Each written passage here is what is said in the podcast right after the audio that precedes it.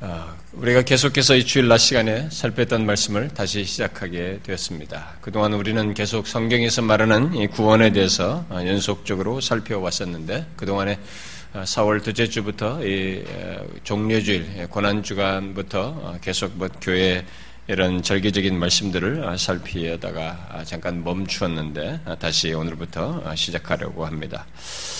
아, 또 제가 한두 주 뒤에 아, 두주 동안 수련의 말씀 때문에 아, 기도는 들어가는 일이 있어서 시간이 얼마나 준비할 수 있는 여력이 될는지 그래서 계속 이 말씀 구원에 대한 말씀을 그때도 할 수 있을는지 잘 모르겠습니다만은 일단은 다시 이 구원에 대한 말씀을 이어서 살피도록 하겠습니다.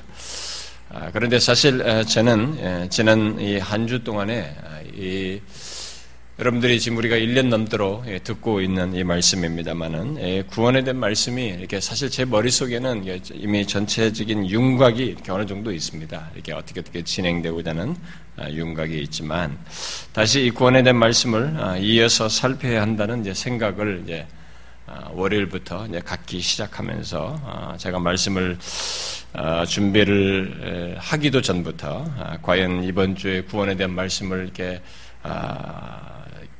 이어서 살필 수 있을까라는 아, 그런 의문을 가졌습니다. 과연 뒤에서 살필 말씀을 준비할 수 있을까? 음, 이런 질문을 아, 제가 사실상은 매주 매주 빈번하게 하는데 뭐 이번 주도 아, 그런 구원에 대한 말씀을 준비해야 된다는 생각이 딱 밀려오자 그런 마음의 부담이 있었습니다. 어떤 사람들은 뭐 제가 항상 목사가 뭐 설교하는데 설교하는 사람이 뭘 그런 고민이냐 이미 성경에 대한 지식이 있고 구원에 대한 어떤 교리 체계를 전체적으로 어느 정도 우리가 교리반에서 가르치다시피 그런 것들을 다 알고 있는 사람이 뭐 조금만 준비하면 되지 않겠느냐 이렇게 생각할지 아, 모르겠습니다. 그러나 저는 이번 어, 주일 말씀을 준비하면서 어, 아, 과연 이 말씀을 준비할 수 있을지 이렇게 몇 차례 아, 자꾸 생각을 하게 됐습니다. 물론 지난주에 이 복음잔치 말씀도 오랫동안 어떤 말씀을 전해야 할지를 고민하면서 보내었고 또 그 말씀을 다 전하고 내려오기까지도 그 말씀에 대한 부담감이 남아 있었습니다만은 아, 구원에 대한 말씀을 다시 이어서 준비하려고 하는 저에게 과연 이번 주 말씀을 준비할 수 있을까 하는 이런 의문이 계속 저에게 있고 그런 부담이 있었습니다. 아, 매주 빈번하게 말씀을 전하면서도 제게 항상 아, 그런 의문과 부담이 있어요. 예, 그런 것이 있는 것은 다음에 전할 말씀은 아, 예, 항상 저에게 미지의 말씀으로 이렇게 여겨집니다. 여러분들은 믿겨지지 않겠지만 저는 다음 주에 전할 말씀이 아직까지 어떤 본문과 어떤 내용이 있어도 그 결론에 관해서만큼은 저에게 아, 미지의 말씀이에요. 하나님께서 주셔야 한다는 생각이 있습니다. 아, 다시 말해서 설사 제가 어떤 지식이 있고 성경의 어떤 부분을 택하여서 어떤 내용을 다루게 될지를 어떤 선지식으로 가지고 있어도 결론적으로 전하게 될 말씀을 얻지 못할 수도 있다는 생각을 저는 종종 합니다. 실제로 그런 경험도 몇 번 있고요. 어, 어쨌든 제 이 계획 속에는 이 구원에 대한 말씀들을 어, 이런저런 구조와 순서 속에서 어, 전하고자 하는 그런 것이 있습니다만은 그럼에도 불구하고 한 주 한 주 하나님의 인도하심에 따라서 또 하나님이 주시는 그 감동에 의해서 전할 말씀을 결론적으로 얻어서 전할 수 있기를 그런 얻지 못하면 전할 수 없다는 그런 생각이 가지고 있어요. 그런데 사실 저의 부담은 그런 전하는 전할 말씀을 결론적으로 얻는 데서도 이렇게 갖게 되지만 혹시 그 말씀 전하는 말씀을 깨닫지 못하고 어, 이렇게 따라오지 못할 사람은 없을까 하는 이런 부담이 이게 또 병행적으로 있습니다. 아, 특별히 새 신자나 아, 새 가족에 대한 그런 부담이 있어요. 아, 말씀을 뭐 아예 듣지 않으려고 하는 사람이야 제 영역이 아니지만 이렇게 뭔가 아, 들으려고 와서 이렇게 앉아 있는 새신자나 어, 새 가족들 그 처음 방문한 사람들이 혹시 이런 전하는 말씀을 어, 따라오지 못할까 어려워하지 않을까 하는 아, 그런 것을 대한 부담이 있어요. 그래서 이제 항상 그 준비하면서도 그런 것이 염두에 두게 됩니다. 아, 그런데 저는 그래도 어, 할 수 있는 것이 뭐 제가 아, 어떤 어떤 분들은 제가 무슨 뭐 마치 신학 강의를 하는 것 같다고도 말하기도 하고 어렵게 말한다 한다 교수가처럼 얘기한다 이렇게 말하기도 하는데 아, 저는 그렇게 생각을 하지 않습니다. 음, 우리가 이미 보편적으로 익숙하게 아, 들어온 우리들의 그런 쉬운 설교에 아마 익숙해서 성경을 너무 이렇게 교리적으로 예, 성경이 말한 어떤 체계라든가 이런 것들을 우리가 배우지 않기 때문에 아마 다소 상대적으로 어렵게 여겨질 뿐이지 성경이 말한 진리에 관해서만큼은 저는 꼭 그렇게 아, 제가 어, 뭐, 어려운 얘기를 하는 거라고는 생각지 않습니다. 그래서 제가 그냥 당부하고 싶은 것은 아, 조금 어렵다고 처음에는 느껴져도 조금만 잘 인내하고 들으려고 어, 좀 힘쓰면 좋겠다라는 생각이 듭니다. 아, 하나님의 말씀을 듣는 것은 예, 이렇게 마치 연속곡 듣듯이 가만히 있어도 저절로 들려와지는 그런 것은 아니거든요. 하나님의 말씀은 우리의 전 인격이 깨어나야 되는 것입니다. 이렇게 인격적인 반응이 있어야 됩니다. 내 이지가 열리고 어, 내 마음이 거기에 아, 열려서 받아들이려고 하는 아, 이런 것이 있어야 하는 것입니다. 아, 그렇게 하는 자에게는 때때로 이 세상에서는 이 지적인 수준이 낮아도 그들에게는 그 말씀이 다 깨달아져요. 그러나 반대로 그렇지 않은 사람에게는 아무리 세상적인 지식이 높아도 학문적인 식견과 머리가 좋은 사람이랄지라도 무슨 말하는지 하나도 못 알아듣습니다. 무슨 말하는지 저 사람이 모르겠다. 이렇게 하게 되는 거죠. 아, 영국의 로준스 목사가 그렇게 설교할 때 그 소년이 아, 그 목사님이 아파서 병원에 입원했을 때 그 아, 목사 설교를 어, 그동안 못 듣는 것을 아쉬워했다고 하는 에피소드가 있습니다. 남들은 어렵다고 할 수 있는 그런 설교였는데 그 소년은 오히려 그 설교를 듣고 은혜를 받고 있어서 목사님의 설교를 못 들을 그때를 되게 아쉬워했다고 하는 에피소드가 있어요. 그러니까 우리는 지적인 수준에 의해서만이 아닙니다. 그러니까 여러분들이 조금만 인내하시고 좀 잘 들으려고 하시면 주께서 아, 은혜를 주실 것이라고 믿습니다. 자, 그러면은 이제 아, 이어서 어, 이 구원에 대한 말씀을 어, 살펴보도록 하겠습니다. 아, 여러분 그동안 우리가 구원에 대해서 살펴온 것을 기억하시죠? 어. 기억하십니까? 아, 벌써 1년이 넘었더군요. 제가 아, 작년 2월에 아, 시작을 했더군요. 혹시 최근에 살핀 것조차도 기억 못 하신 분은 없겠죠. 자, 제가 잠깐만 다시 이 좀 텀이 있었으니까 잠깐만 요약을 하도록 하십시다. 우리는 이 구원이라고 하는 것이 성경에서 말할 때 구원이라는 것이 뭔지를 먼저 어, 정의를 한 다음에 이 구원이 의외로 이 교회들 안에서 어, 이렇게 왜곡되고 있어서 역사적으로 보면은 그래서 잘못된 구원관이 이렇게 1세기 이후로부터도 계속 있게 되어서 그런 잘못된 구원관에 대해서 여러 차례 아, 살펴봤습니다. 아, 이번 이 세월호의 그 업주의 배경에도 이 구원파라고 하는 이단이 있어서 아, 그리고 그들이 교회라는 이름까지 쓰고 있어서 기독교를 모르는 사람들에게 큰 오해를 야기시키고 있습니다만은 사실 구원에 대한 이 왜곡은 뭐 기독교를 이렇게 모방한 그런 그룹들에게서도 많이 일어나기도 하지만은 사상 역사를 놓고 보면 그런 이단들 말고도 이 교회 안에서도 정상적으로 보이는 그 교회들 속에서도 예, 다양하게 이 구원관이 예, 왜곡되는 일이 있었습니다. 그래서 그런 것들을 먼저 정리하는 시간을 살폈죠. 그리고 이어서 인간의 구원은 성부, 성자, 성령, 삼위 하나님, 삼위께서 함께 이 구원을 이루시는 것이다. 삼위 하나님에 의한 구원이라는 것을 먼저 말한 뒤에 구원을 계획하신 성부 하나님의 사역을 언급했고 또 이어서 그리스도 안에서 구원, 구원은 그리스도 안에서 성취됨으로써 있게 되는 것이어서 바로 그리스도 안에서 성취된 구원을 우리가 얻게 된다. 라고 하는 것을 살폈습니다. 그러니까 그리스도 안에서 성취된 것들이 다 우리의 것이 되는 것. 그래서 그리스도와의 연합 속에서 이런 구원의 모든 것을 얻게 된다는 사실을 여러 차례 살폈습니다. 그래서 그리스도와의 연합에 관한 문제를 참 길게 얘기를 했죠. 그리고 그리스도께서 성취한 그 구원이 2000년 전에 그가 역사 속에서 이루셨다는데 내가 2000년이 지난 나에게 무슨 관련이 있겠어요? 나, 내가 그걸 내가 왜 믿어요? 그리고 나한테 왜 믿어집니까? 이런 큰 문제가 있는데 그런 2000년이 지난 나에게 그 구원이 적용되도록 하시는 적용돼서 소유되도록 하시는 이 일을 성령 하나님께서 어, 역사하심으로써 있게 된다. 그래서 이것을 구원의 적용이다라고 했죠. 이런 구원의 적용의 다양한 국면들을 이제 이어서 쭉 연속적으로 살폈는데 제일 먼저 살폈던 것이 하나님께서 우리를 구원으로 부르시는 사역이다. 콜링 한다고 그러죠. 이 부르심에 대해서 얘기를 했고, 그 다음에 이어서 어, 거듭남에 대해서 얘기를 했습니다. 아, 이 땅에 태어났던 우리들의 이 육세만 이 조건으로는 우리가 구원을 받을 수가 없어요. 영적으로 다시 태어나는 일이 있어야 된다라고 해서 영적인 이 거듭남에 대해서 얘기를 했습니다. 그리고 이어서 살핀 것이 회심에 대해서 얘기했습니다.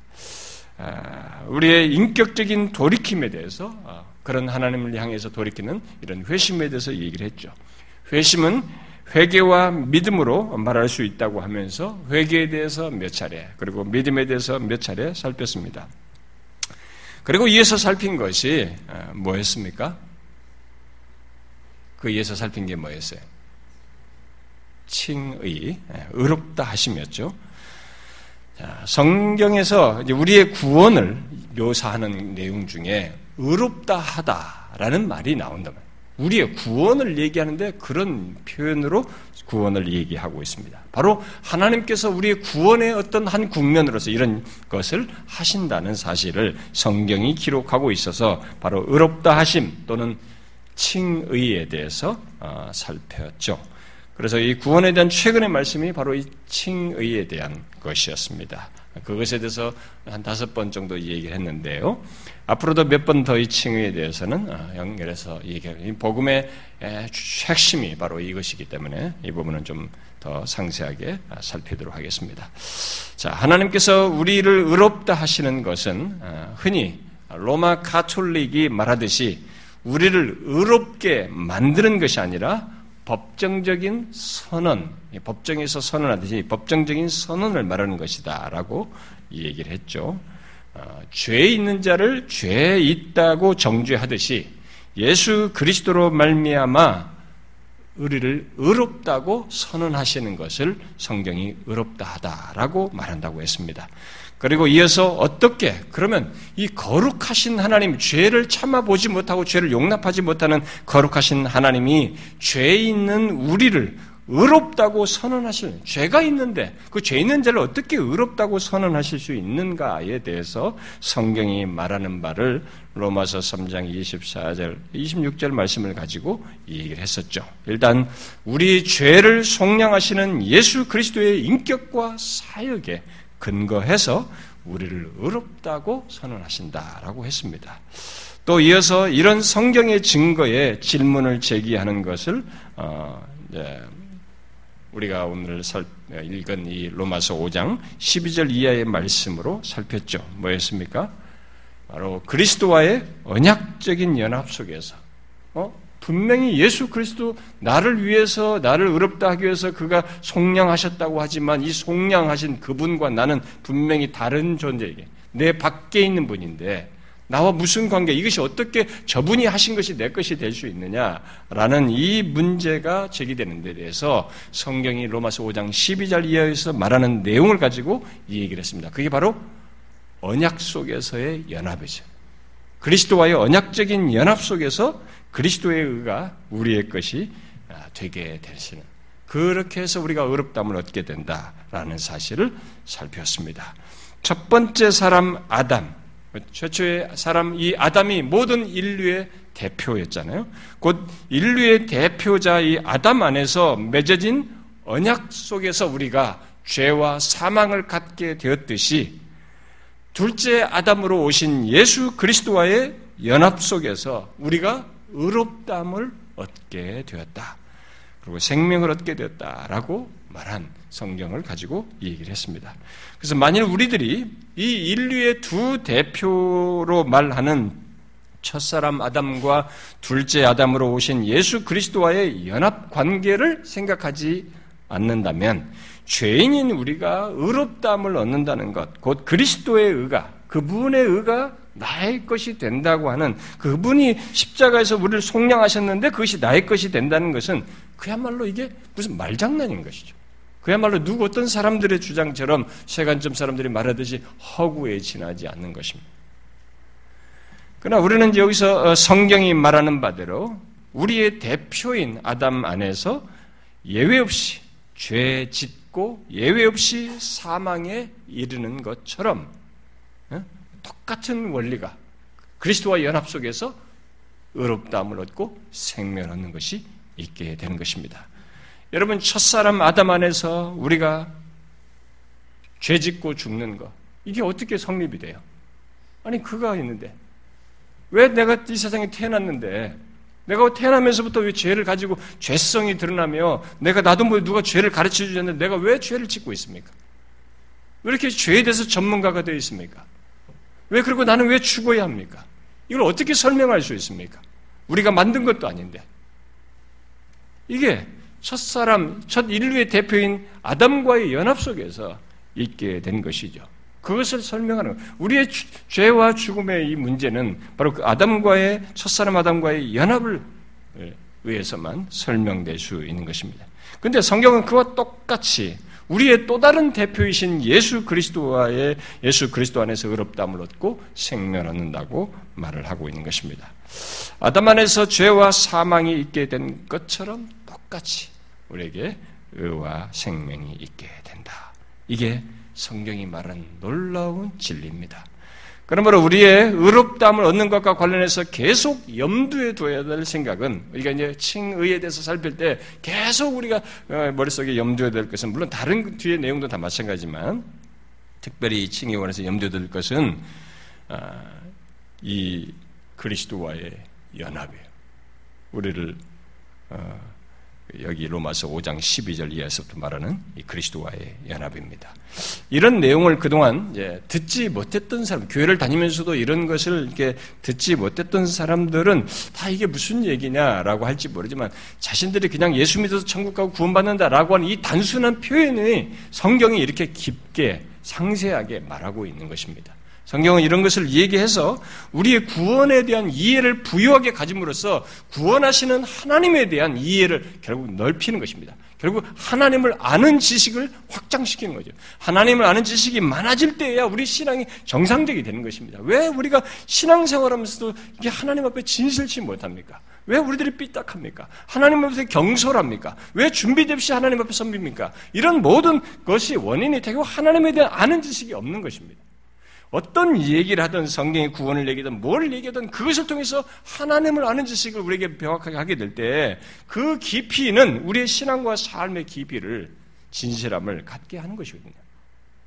그래서 교회를 다니면서도 우리가 이런 모든 지식들을 단순 지식 안에서만 배우게 됐을 때는 아 예수 믿어 천국과 구원받는다 이렇게 했을 때는 하나님 아는 지식도 상대적으로 얇게 되는 거예요. 얕아요. 그래서 자기 주도적인 신앙생활을 자꾸 하게 되는 것입니다. 우리들이 죄인의 조건에서 의인이라고 말하는 이 성경의 모든 진술은 또는 죄인인데 나를 의롭다고 하시면서 구원하시는 것에 대해서 말하는 이 성경의 모든 진술들을 우리가 이해하려면 이 첫사람 아담과 그리스도와의 연합 관계를 이해해야만이 제대로 이해할 수 있는 것입니다. 지금도 교회 안에 많은 사람들이 잘못된 구원관에 농락을 당하고 구원파 이단들에 넘어가는 이유들 중에 하나는 그들이 하나님께서 계시해 주신 이 구원의 풍성한 내용들을 제대로 이해하지 못하고 배우지 못했기 때문에 알지 못하기 때문에 일어나는 현상 중에 하나야. 그러므로 다 성경이 말하는 바이거든요. 이런 것이 그러니까 이런 것들을 힘써 알고자 해야 하는 것입니다. 자, 그러면 이제 앞서서 살폈던 죄인인 나를 의롭다 하시는 그 놀라운 구원의 역사. 지금까지 제가 칭의를 다섯 번 한 것을 잠깐 제가 요약을 했는데요. 그렇게 죄인인 나를 의롭다 하시는 이 놀라운 구원의 역사가 곧 칭의가 이제는 어떤 방식으로 있게 되는가에 대해서 오늘은 얘기를 해보려고, 살피려고 합니다.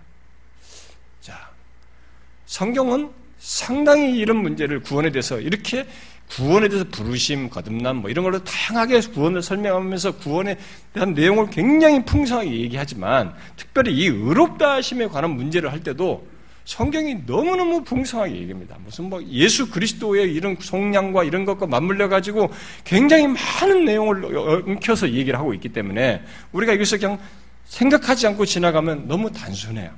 그래서 진짜 앞에서 말한 것처럼 이 구원의 부유함을 잘 모르게 됩니다.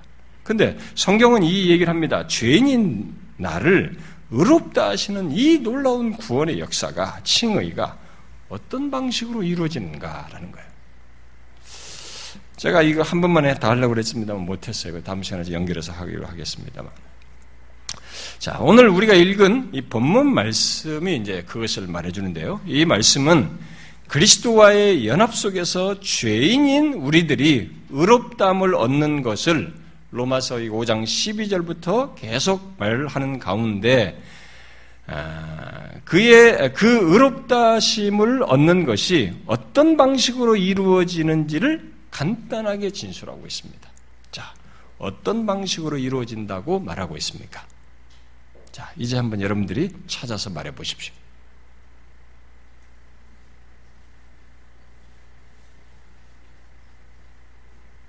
다 나와 있어요. 나왔고 그동안 많이 배웠죠. 나왔어도 말 못하면 안 되잖아요. 자, 누가 한번 얘기해 보세요. 어떤 방식으로 이 의롭다 하심을 얻는 것이 이루어집니까?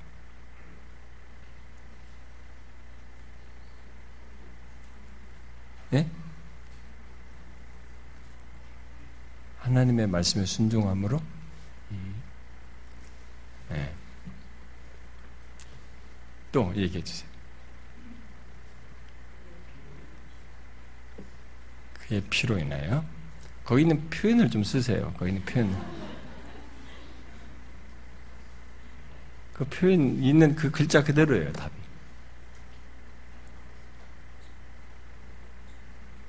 시간이 없어요. 예? 예? 그의 의로운 행동으로. 네. 자, 좋습니다. 맞아요. 음. 자, 여기 보세요.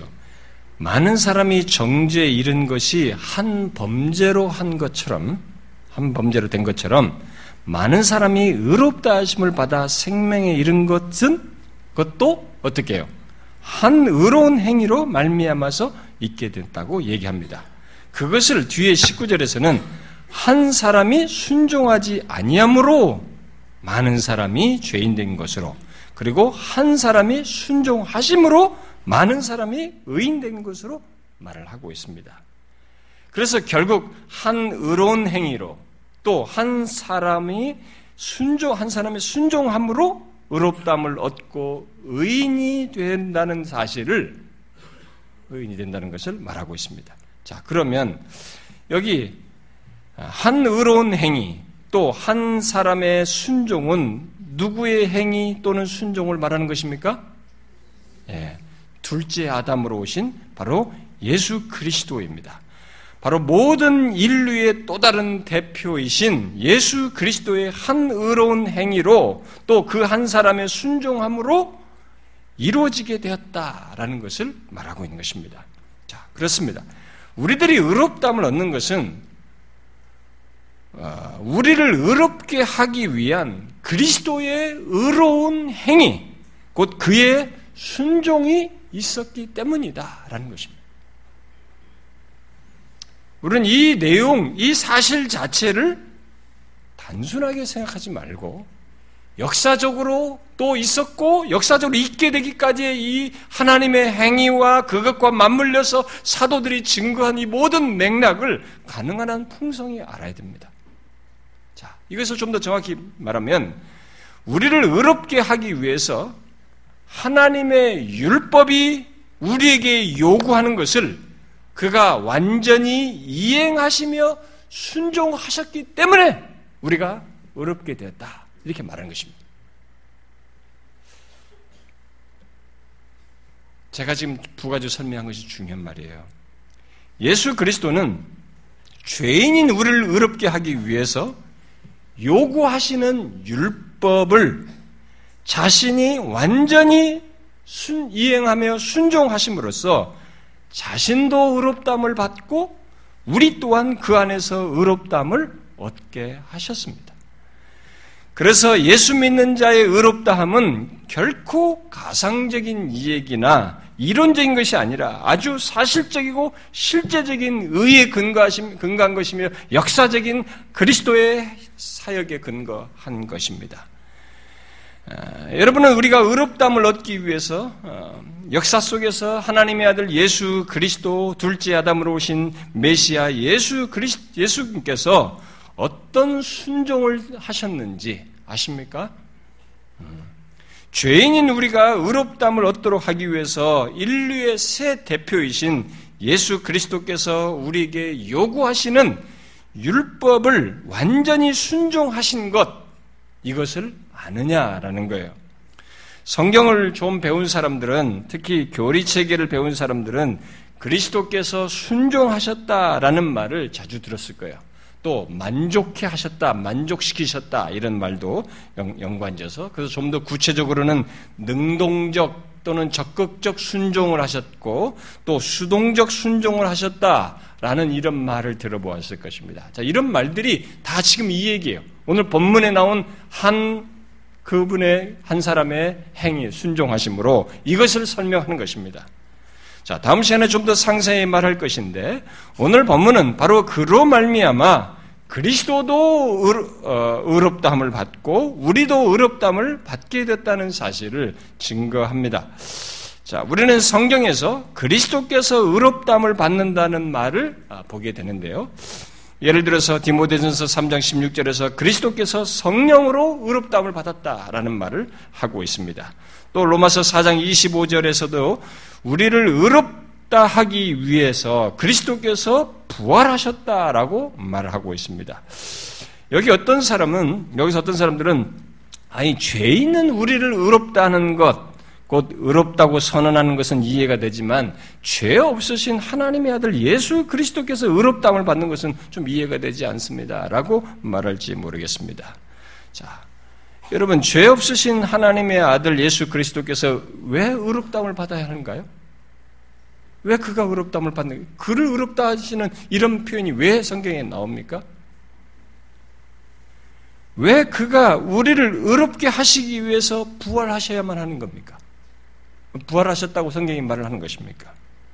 그것은 그리스도께서 우리를 의롭게 하시기 위해서 우리들에게 우리들에게 요구되는 율법을 자신이 담당하여 이행하셨고 이 땅의 삶과 사역을 통해서 그 율법의 요구를 다 이행하시고 다 순종하시고 부활하심으로써 우리의 의롭다함을 확증하셨기 때문에 그렇게 말하는 거예요.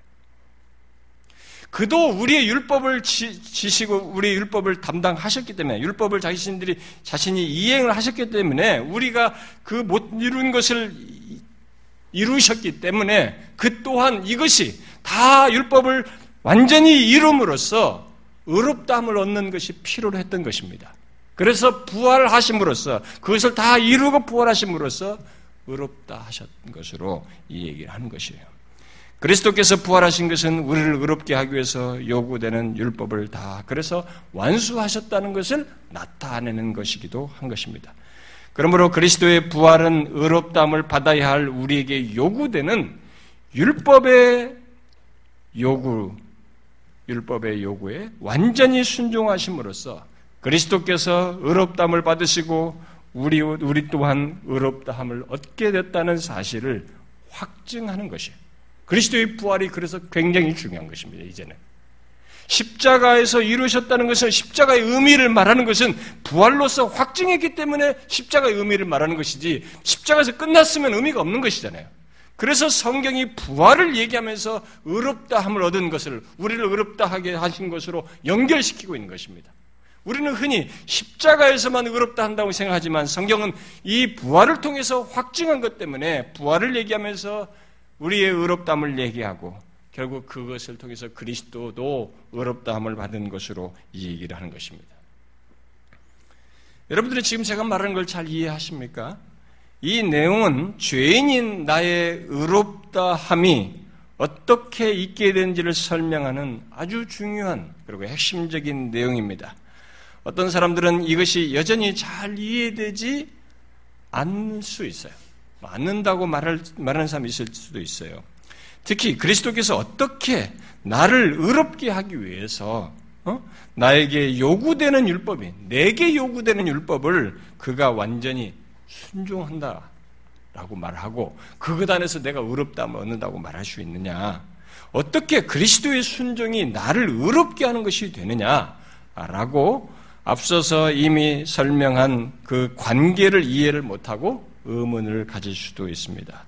그러나 다시 말합니다만은 이것을 이해하는 가장 중요한 키는 의롭다 하심에 대해서 성경이 말하면서 계속 강조하는 사실을 여기 로마서 5장 12절에서 계속 강조하는 연합 관계를 알아야 됩니다. 우리의 첫 대표인 아담만과의 연합 속에서 우리가 죄도 나면서부터 짓게 되고 사망에 이르듯이 그리스도와의 연합 속에서 이 의, 의롭다함을 얘기하는 것입니다. 로마서 5장 12절 이하에서 인류의 두 대표를 대칭적으로 말하면서 강조하는 것을 우리가 잘 기억해야 됩니다. 첫 번째 언약의 머리인 아담을 말하면서 그와 우리의 연합을 성경은 말하고 있잖아요. 그리고 또 다른 언약의 머리인 그리스도를 말하면서 그와 우리의 연합을 말하고 있습니다. 우리가 인류의 이 두 대표의 대조 속에서 성경이 강조하는 것을 잘 이해하게 되면 우리는 그리스도의 순종 안에서 내가 의롭게 되는 것과 죄 없으신 하나님의 아들 예수 그리스도께서 부활을 통해서 의롭게 되는 것을 이해할 수 있어요. 잘 이해할 수 있습니다.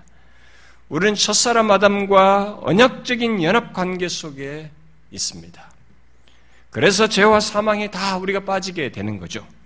그런데 의롭게 된 자는 인류의 또 다른 대표인 예수 그리스도와의 언약적인 연합 속에서 그리스도께서 우리에게 요구되었 된그 율법에 순종하심으로 말미암아 자신도 의롭게 되시고 우리도 의롭게 하시는 이 실제적인 역사를 행하신 것입니다.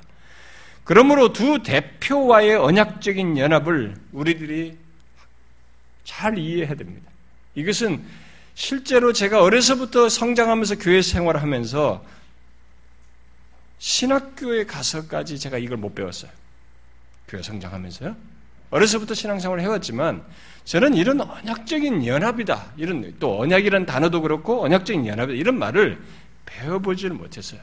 그냥 예수를 믿어서 구원을 받고 그래서 구원을 받기 구원을 위해서 열심히 봉사하고 순종하고 이런 식의 어디나 일반 종교도 있을 법한 수준에서의 그런 구원관과 삶을 배웠습니다. 그러나 성경은 이런 구원이 굉장히 실제적이고 어떤 사실적인 내용 속에서 있게 됐다는 것을 설명을 하고 있는 것입니다. 어느 정도 사실이냐? 아담 안에서 죄와 사망이 사실인 것만큼 사실적이다라는 거예요. 여러분 먼저 이 첫 번째 언약의 머리요, 이 대표인 아담과 맺은 언약이 무엇이에요, 여러분? 그거 아시죠? 아, 그동안 제가 몇 차례 이런 얘기를 했습니다만은 그것은 하나님께서 아담에게 선악을 알게 하는 나무의 열매를 먹지 말라는 명령, 곧 하나님의 율법, 하나님의 법을 주셨는데 그것은 그가 아, 충족시켜야 할 하나님의 법이었던 것이죠.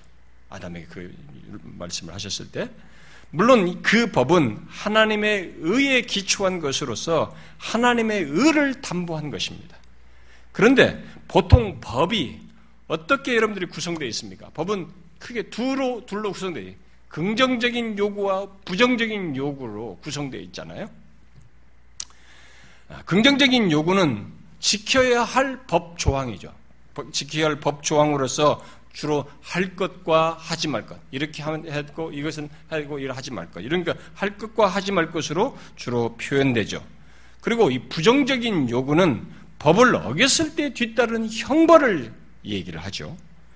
자, 여기서 법의 긍정적인 요구를 충족을 하게 되면 그러면 이렇게 하라 하지 말라고 하는 이런 법의 조항이죠. 법의 긍정적인 요구를 충족하게 되면 아, 다시 말해서 법을 지키면 그 법이 담보하는 의가 서게 되는 것입니다.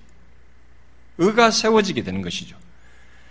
그렇게 법의 긍정적인 요구가 충족되면 법의 부정적인 요구, 곧 형벌은 당연히 뒤따르지 않습니다. 필요가 없게 되죠. 우리는 이런 법의 이중적인 요구를 하나님께서 아담에게 하는 말씀에 그대로 나타나는 것을 보게 됩니다. 하나님께서 아담에게 선악을 알게 하는 나무의 열매를 먹지 말라고 말씀하셨을 때 그 말씀은 하나님의 법에 뭐예요? 긍정적인 요구입니다. 먹지 말라. 긍정적인 요구예요.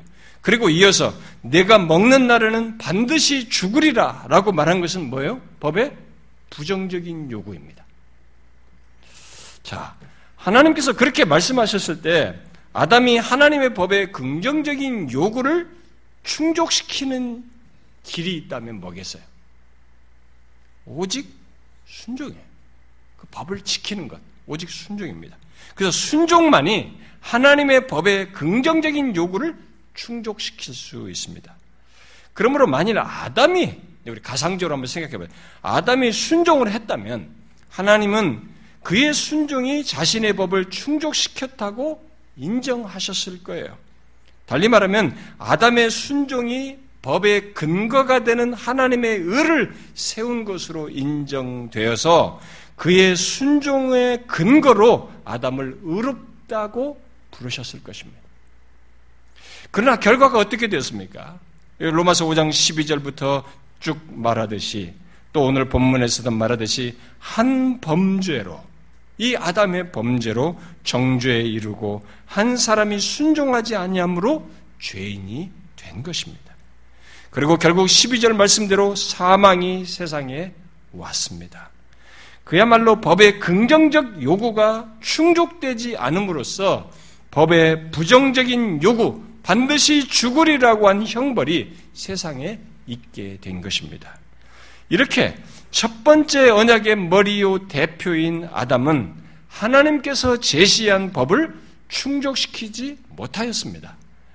그래서 우리의 구원을 위해서는 아담을 대신할 뭐가 다른 대표가 필요로 하게 된 것입니다. 첫 대표가 우리가 묶여 있는 연합 관계에 있는 이 첫 대표가 실패했기 때문에 그 묶여 있는 우리에게 어떤 여기서부터 벗어나는 게 살 길, 구원의 길이 있기 위해서는 아담을 대신할 다른 대표가 필요하게 된 것입니다. 근데 그 대표를 여기 얘기하고 있는 거예요. 누굽니까? 예수 그리스도에게. 사람으로 오신 하나님이 사람으로 나신 그 새로운 대표를 머리로 하여 연합하게 되고 어? 언약 어, 연합하게 되는 그 언약을 갖게 되는데 그 언약을 우리가 은혜 언약이라고 말하는 것입니다. 우리들이 첫 번째 대표를 머리로 하여 갖게 된 언약을 흔히 행위 언약이라고 말을 하는데 이 둘째 아담으로 오실 새 대표 곧 예수 그리스도를 머리로 한 맺은 언약을 은혜 언약이라고 말하는 것입니다. 자, 그래서 제가 앞에 읽었던 말씀 로마서 5장 14절에서 보다시피 뭐예요? 이 새로운 언약의 대표 곧 은혜 언약의 대표를 어떻게 묘사하고 있습니까? 연결해서 얘기합니다, 지금. 이미 성경이 이 사실을 말하고 있습니다. 바로 이 대표가 첫 언약의 대표를 대신한다는 의미에서 아담은 오실자의 묘형, 모형, 예표다. 이렇게 말합니다. 여기서 끝나는 게 아니었어요. 아담은 오실자의 모형이, 오실 다른 실체가 있었던 것입니다. 곧 첫사람 아담은 새 언약, 곧 은혜 언약의 대표로 오실 예수 그리스도의 모형이었던 것입니다. 고린도전서 15장은 이 두 인류의 대표는 대표되는 이 첫사람 아담과 마지막 아담이라는 말로 이것을 표현을 하고 있습니다. 자, 그러면 성경은 왜 최초의 사람 아담을 두고 오실 자의 모형이라고 말을 했을까? 이렇게 말했을 때는 뭔가 이제 있을 내용과 맞물려서 지금 얘기한 거 아니겠어요? 자, 많은 내용을 말할 수 있겠지만 그 무엇보다도 아담이 성취해야 하는 하나님의 법. 아담에게 지키도록 줬던 그 하나님의 법이죠. 아담이 성취했어야 하는 하나님의 법. 그 첫 번째 언약인 행위 언약의 긍정적인 요구와 부정적인 요구가 예수 그리스도께 똑같이 적용되기 때문에 이렇게 말을 한 것입니다. 아담에게도 그 법의 부정적인 이유와 긍정적 이유가 똑같이 요구됐는데 오실자의 표상인데 그 실제로 오실 실체도 똑같이 그것이 그에게도 요구되는 것입니다. 이 오실자의 표상을 예표로 말했을 때 모형으로 말했을 때 그 의미를 일단 기본적으로 가지고 있는 것입니다. 자, 첫사람 아담에게 제시된 하나님의 법, 곧 그 법의 긍정적인 요구와 부정적인 요구가 아담의 모형으로 오신 예수 그리스도에게도 그대로 다 적용되고 그 모든 요구를 다 지킬 때만이 또 순종할 때만이 의롭다 함을 받을 수 있다는 것입니다. 받을 수 있기 때문에 그렇게 이제 얘기하는 거죠. 그런데 성경은 그리스도의 한 의로운 행위 또 그의 순종하심으로 그 모든 요구에 완전히 순종하셨다고 곧 죽기까지 복종하셨다고 성경은 기록하고 있고 실제로 예수 그리스도께서 그렇게 하셨습니다. 다음 시간에 제가 좀 더 구체적으로 아, 다루겠습니다만 우리는 먼저 우리의 의롭다 하심이 이 첫사람 아담과 그를 모형으로 해 오신 둘째 아담으로 말을 하면서 우리의 첫 대표 아담이 지키지 못한 하나님의 법의 요구를 또 다른 대표인 예수 그리스도께서 완전히 순종하심으로써 있게 되었다라는 사실을 정확히 알아야 됩니다. 우리의 의롭다 하심은 그냥 뜬구름 잡는 이게 공간 속에서 만든 진공 상태에서 만들어진 것이 아니에요. 그냥 하나님의 입술 선언이 아니에요. 근거를 가지고 있는 것입니다. 아담의 모형으로 실체로서 그가 오셔서 율법의 요구를 다 완전히 순종하심으로써 갖게 한 것, 있게 한 것입니다. 우리의 새 대표이신 예수 그리스도는 첫사람 아담이 이루지 못한 하나님의 법을 다 이루셨습니다. 그리하여 자신도 의롭다함을 받으시고 그를 믿는 우리도 의롭다함을 얻게 하신 것입니다. 의롭다함을 얻는 것은 그렇게 하나님의 법, 곧 율법을 충족시켜야만이 가능한 것입니다. 이것을 계속 생각해야 됩니다. 예수 믿는 사람들이 이 사실을 생각하지 않기 때문에 하나님의 법에 대한 이해, 하나님의 율법에 대한 이해도 잘못되고 다른 행동을 자꾸 취하는 것입니다. 그런데 여러분도 알다시피 여러분 우리 조건이 어때요?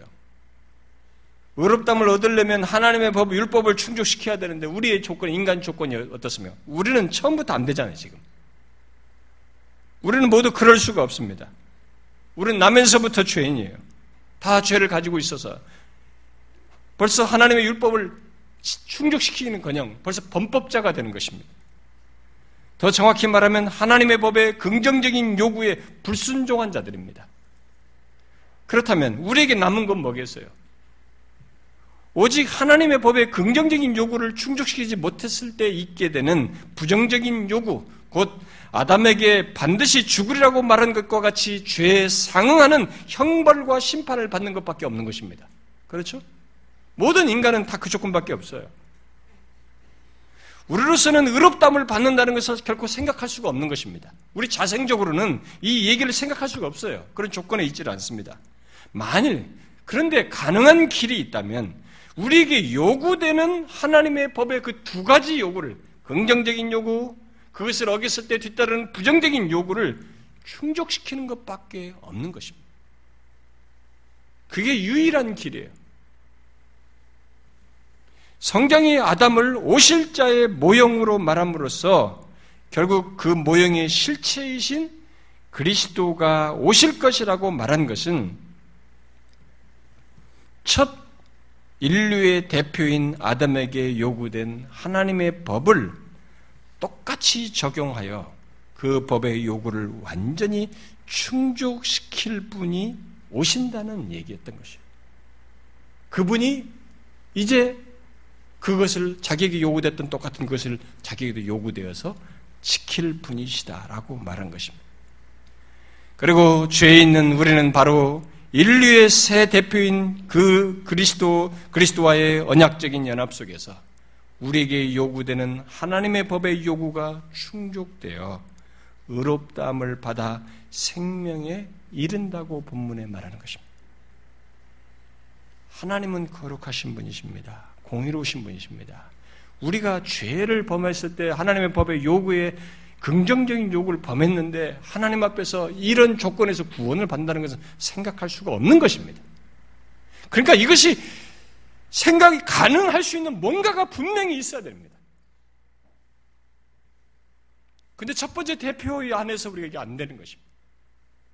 그것을 새 대표이신 예수 그리스도께서 다 담당하심으로써 처리하심으로써 완전히 순종하심으로써 우리가 그와 연합 속에서 진짜 의롭다함을 얻게 되는 거죠. 이 조건으로 하나님을 대할 수 있게 되고 영원한 영광으로 생명으로 나아가게 되는 것입니다. 이런 모든 사실을 바울은 갈라디아서 사장에서 영원하신 하나님의 아들이 율법 아래 나셨다라는 말로 표현한 것입니다. 하나님이 율법 아래 나신 것이 자신이 율법의 제정자이십니다. 근데 율법의 제정자가 율법 아래 나시는 거예요. 바로 이것을 위해서요. 율법을 아래서 율법 아래서 율법의 모든 요구를 다 자신이 순종하기 위해서 율법 아래 나신 것이죠. 바로 자기 백성을 대신하여서 하나님의 율법에 대한 이중적인 순종을 하기 위해서 율법 아래 나셨고 또 실제로 그렇게 하신 것입니다. 우리들이 의롭담을 받는 것은 바로 그 같은 이런 방식을 통해서 가능하게 된 것이고 있게 된 것입니다. 여러분, 우리의 구원이 얼마나 놀라운 것입니까? 여러분들이 이런 얘기가 지루한 얘기예요? 어려운 얘기입니까? 재밌는 예화를 하면 귀가 번쩍 들리고 잘 듣다가도 이런 얘기를 때는 귀가 집중이 안 되고 졸립습니까? 빨리 뜯어 고쳐야 됩니다. 우리는 집중해서 배워야 됩니다. 이런 성경이 오늘 본문에서 말한 한 의로운 행위, 한 사람의 순종하심으로 우리가 의롭다움을 받았다는 이 놀라운 사실이 도대체 어떤 내막인지, 얼마나 엄청난 사실인지를 봐야 됩니다. 이것은 저절로 있게 된 것이 아닙니다. 역사 속에 하나님이 육신을 입고 오셔서 율법 아래 나셔서 우리에게 요구되는 율법의 긍정적인 요구와 부정적인 요구를 다 순종하심으로써 있게 된 거예요. 그래서 우리가 의롭담을 얻게 된 것입니다. 한 인간이 의롭담을 얻게 하기 위해서 바로 죄인인 의를 의롭다 하기 위해서 어떤 일이 배경에 있었는지를 우리는 정확히 알아야 합니다. 그 율법의 제정자께서 그 놀라운 일을 행하신 것입니다. 율법 아래 나셔서 율법의 요구를 완전히 순종하시는 실제적인 역사 속의 행동을 하신 것입니다. 첫사람 아담이 실패한 것을 둘째 아담으로 신 예수 그리스도께서 완전히 충족하신 것입니다. 그 때문에 그 안에서 의롭담을 얻는 것이 가능하게 된 것입니다. 구원은 이렇게 놀라운 방식으로 있게 된 것입니다. 우리의 구원은 정말로 그래서 너무너무 어마어마한 내용을 배경에 가지고 있는 것이고 하나님의 역사 속에서 있게 된 것입니다. 빌립보서 2장 말씀대로 그리스도께서 죽기까지 복종하심으로 죽기까지 순종하심으로 끝까지 완전하게 순종하심으로써 있게 된 것입니다. 그가 죽기까지 복종하지 않으셨으면 순종하지 않으셨으면 우리는 의롭다움을 받을 수가 없는 것입니다. 여러분은 자신의 구원이 그렇게 해서 있게 된 것을 알고 있습니까? 그래서 예수 믿는 자신이 의롭다함이 조금도 부족함이 없다는 부족함이 없는 근거, 완벽한 근거에 기초한 것인 것을 알고 있습니까? 이 사실을 기억하며 살아야 하는 것입니다. 이 세상에 어떤 시련과 감정의 동료가 있다 할지라도 우리는 먼저 이 사실을 생각해야 합니다. 혹시 이 놀라운 하나님의 구원이 자신의 현실적인 삶에 도움이 되지 않는다고 말합니까? 도움이 되지 않는다고 생각합니까? 또 실제로 도움이 되지 않는 경험을 하고 있습니까? 지금 우리가 성경에서 말한 이런 하나님이 우리를 행하신 이 놀라운 구원이 자신의 현실적인 삶에 도움이 되지 않느냐는 거예요, 정말로. 그렇습니까? 그러면 예수 잘못 믿는 것입니다. 하나님이 그런 구원을 주셨다고 해도 현재 나의 삶이 힘들고 내 감정이 복잡해서 별 도움이 되지 않는다라고 말한다면 예수 잘못 믿는 것입니다. 어쩌면 그는 아직 더 지독한 현실에 대해서 모르고 있는 것일지도 모릅니다. 지금 우리들이 힘든 것보다 더 지독한 죄로 인한 심판과 형벌의 실체를 모르고 있어서 영원히 멸망한다는 것, 영원한 불못의 실체를 모르고 있기 때문에 이 얘기하는 것입니다. 여러분, 그런 것과 영원한 불못의 이 실체와 우리가 이 땅에 살면서 몇십 년 동안에 살면서 겪는 어려움은 비교도 되지 않습니다. 이 공간에 이 먼지만도 못한 것입니다. 우리가 이 세상에 살면서 겪는 모든 어려움은 우리의 죄로 인해서 겪어야 할 심판과 형벌에 비교하면 먼지만도 안 되는 것입니다. 영원한 불못은 엄연한 현실이에요. 성경은 엄연한 현실로서 말한 것입니다. 그리스도의 완전한 순종으로 의롭다 하심을 받는다는 것은 우리로 하여금 더 이상 그런 것이 없다는 것을 얘기합니다. 그만큼 더 엄청난 현실을 얘기하는 것입니다. 그런데 그것이 작은 현실 문제예요? 의롭다함을 얻은 것이 작은 현실 문제입니까? 그런 구원을 갖게 한 그리스도의 완전한 순종으로 인한 의롭다함이 그렇게 우리가 겪는 일시적인 문제와 현실만큼, 감정만큼도 못한 그런 것이냐라는 거예요. 아니죠. 그렇다면 정말 예수를 잘못 믿는 것입니다. 예수님은 심리 안정과 이 땅에 몇십 년의 복을 위해서 잘 먹고 잘 살도록 하기 위해서 십자가에 지시고 완전 죽기까지 복종하지 않았습니다. 그거 주려고 그가 이 땅에 오셔서 그렇게 완전한 순종을 한 것이 아닙니다.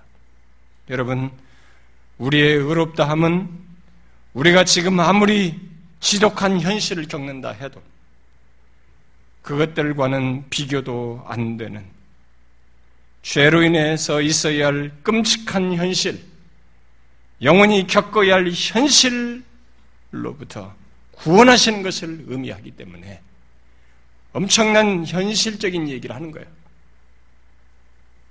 특히 그렇게 하기 위해서 하나님의 아들 예수 그리스도께서 미리 이 땅에서 죽기까지 순종하심으로 그 모든 것을 면케하셨기 때문에 의롭다함을 얻은 것은 우리가 감정적으로 눈으로 보면서 겪는 이 현실적인 보다도 더 큰 현실을 얘기하는 것입니다.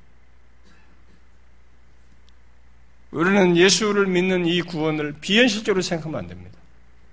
정말로 뜬구름 잡듯이 생각하면 안 됩니다. 예수 그리스도 안에서 얻게 되는 구원은 그의 죽기까지 복종하심으로써 얻게 된 이 구원은 내가 이 세상에서 보고 겪는 것, 시련과 감정적인 동료보다도 더 실제적인 것입니다. 그렇게 역사 속에서 하셨어요. 그리스도께서 그렇게 드러내셨습니다. 잊지 마십시오. 우리가 어렵담을 얻는 것은 그리스도께서 죽기까지 순종하심으로써 있게 된 것입니다. 그래서 너무 확실합니다. 그래서 너무 크고 부유한 것입니다. 그래서 영원히 지워지지 않는 것입니다. 우리는 이것을 기억하고 살아야 하는 것입니다. 사랑하는 지체 여러분, 여러분들과 제가 예수를 믿으면서 이 땅에 살면서 수많은 것들을 겪을 수 있습니다. 그러나 여러분 잘 보십시오. 제가 금요일도 얘기했지만 우리가 10년짜리 경험을 가지고 자꾸 얘기하면 안 됩니다. 몇십 년짜리 경험을 가지고 자꾸 뭘 판단하면 안 됩니다. 창세전부터 계획하셔 이 땅에 오셔서 이루신 이 어마어마한 하나님의 역사의 기준을 가지고 우리의 것을 얘기하고 있습니다. 이 기준을 가지고 얘기하셔야지 내가 눈으로 본 몇십 년짜리 기준을 가지고 성경과 신앙과 삶과 교회와 모든 것을 판단하려고 하면 안 되는 것입니다. 그리스도께서 죽기까지 순종하심으로 우리를 의롭다 하셨습니다. 이 흔들릴 수 없는 사실을 붙드십시오. 여러분들의 현실에서 보는 것보다 더 현실적으로 이것을 붙으십시오. 그래서 여러분들이 아침에 일어나실 때 무엇을 말하겠습니까? 그리스도께서 나를 어렵다 하기 위해서 죽기까지 복종하셨습니다. 그래서 나는 하나님의 자녀입니다. 의롭담을 받은 자입니다라고 말하십시오. 여러분들의 일상의 하루의 시작을 그렇게 말하십시오. 그렇게 말할 수 있도록 역사 속에서 실제적으로 그리스도께서 행하셨기 때문에 우리는 말할 수 있습니다. 이것을 기억하고 사십시오. 저는 여러분들이 의롭다함 받은 자의 복을 제대로 알고 부유하게 누리시길 바래요. 기도합시다.